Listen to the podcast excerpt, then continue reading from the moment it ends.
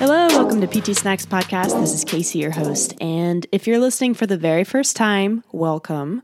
But what you need to know is that this podcast is meant for physical therapists and physical therapist students who are looking to grow your practice and your fundamentals, but in bite sized segments of time.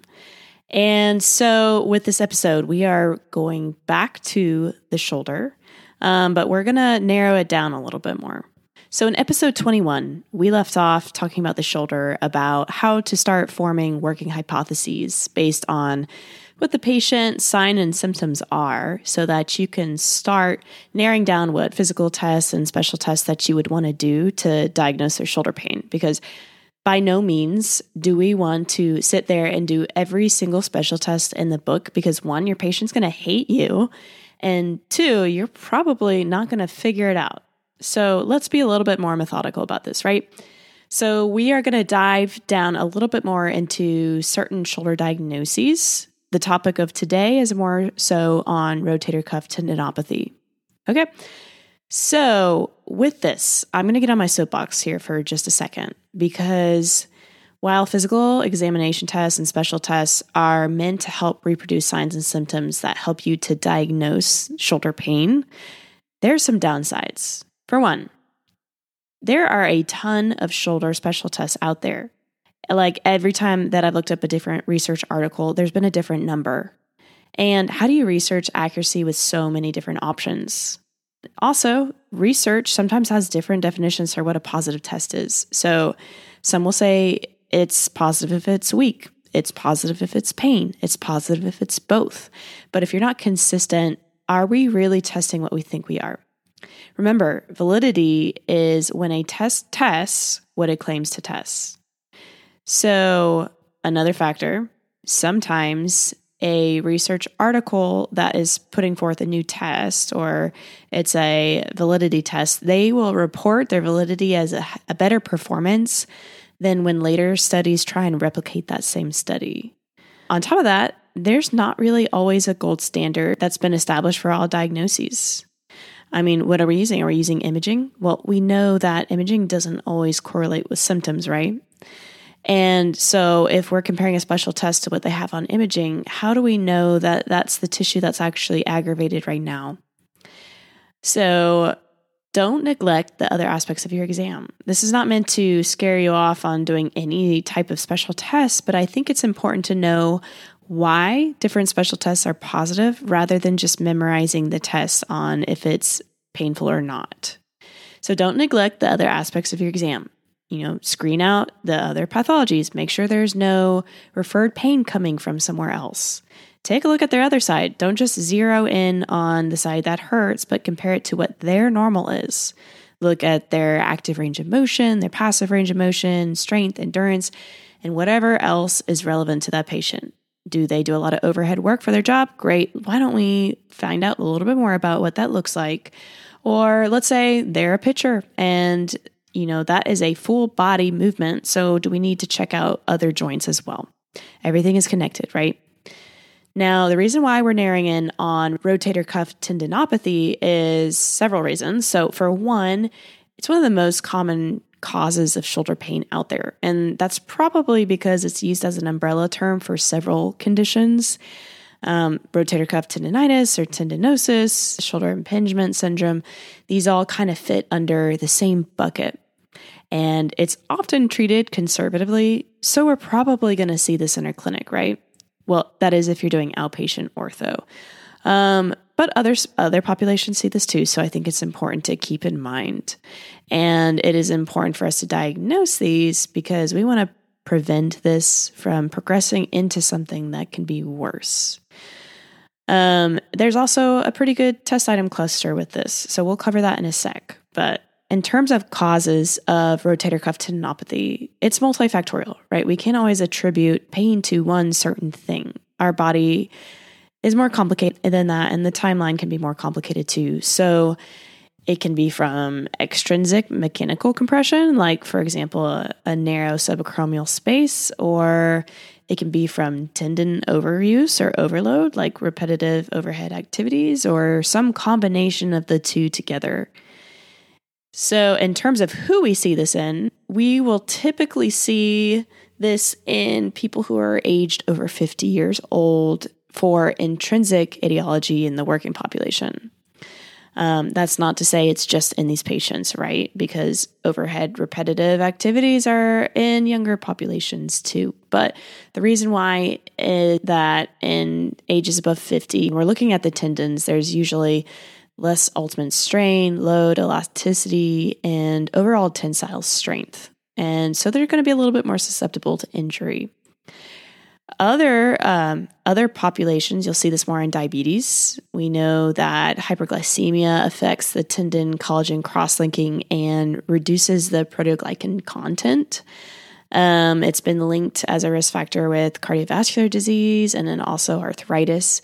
Keep in mind, though, there, there's not a whole lot of large studies that look at these risk factors. And so you should always, when you're looking at research, take it with a grain of salt and play devil's advocate.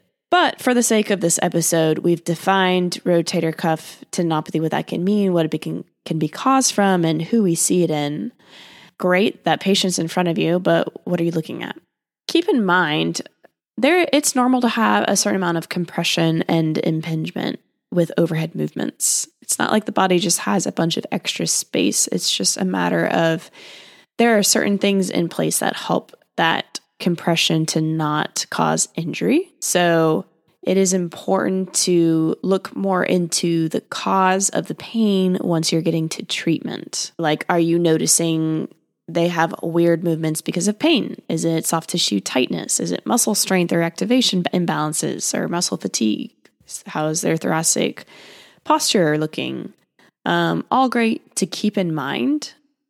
But going back to our test item cluster on helping you to kind of rule this in or out, there are three tests that have pretty good values in our research. So there's the Hawkins Kennedy test, the infraspinatus muscle test, and painful arc. So, Hawkins Kennedy is basically your arm is in 90 degrees of shoulder flexion, so out in front of you. Elbow is at 90 degrees. And then you, as the tester, internally rotate the arm of the patient. And it's going to be positive if it's painful. For the infraspinatus muscle test, the patient's arm is at their side and their elbow is flexed to 90 degrees. And you're basically telling the patient to externally rotate against your hand. And that is going to be positive if it's weak or painful. Painful arc, which sometimes you'll catch in the subjective as well, is when the patient's asked to abduct their arm in the scapular plane and it's painful between 60 to 100 degrees of abduction, but often gets better after 120 degrees. So, if you've got all of these three together that are positive, they will have a post test probability for this test item cluster of 95.5%. And their positive likelihood ratio is 10.56. If they have two out of the three, they're going to have a 91% post test probability. And then their positive likelihood ratio is 5.03. There's a big equation that goes into likelihood ratio. And if you're a little rusty on research, that's fine. But basically, a positive likelihood ratio is the probability that a patient with the disease tested positive for the disease. Now, post test probability, it basically tells us a person's chance of having a disease after the test is formed. So it's really good for these to be good quality. And obviously, we can go over more research terms in the future, but I don't want to get too bogged down for now. Just know that this test cluster does pretty well. So, great. We've done these tests. We're now trying to synthesize the patient history, the patient in front of us, our evidence based practice, our clinical expertise, and we're trying to figure out why this is happening to the patient in the first place. What are things that we can control? And what are things that we can't? Because the things we can't control, we've got to educate the patient on. So we build realistic expectations. The things that we can control, let's get on top of that, right? And so this might be things like, hey, why don't we modify activity until we can ramp up to original volume? Do we need to restore motion um, if they have some sort of deficit? Do we need to strengthen the rotator cuff? All that to say, by the time that you're done, basically, what you should know is basic general definition of rotator cuff tendinopathy, the test item cluster that we use for it, and then also how to take research with a grain of salt. So, thanks for listening today. If you haven't already, go hit follow so that you don't miss out on any episodes.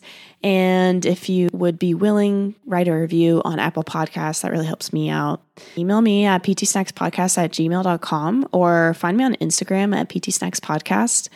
Um, I love hearing from you guys, and you guys have great episode suggestions. Sometimes I pull the audience on, hey, what do you guys want to learn more about? So if you want to be a part of the community, join the community. And if you want to support the show more, tell a friend that you think would benefit from listening to it. Or if you'd be willing to support monetarily, great. There's a link below at Buy Me a Coffee, um, where even just donating a dollar helps me to cover my overhead for this podcast, making it happen in the first place. But at the end of the day, this podcast is not meant for me. It is meant for all of us to grow into better clinicians and better help our patient and still be able to, you know, have time to be with our loved ones and, and do what's important for you. So thank you for listening as always. And until next time.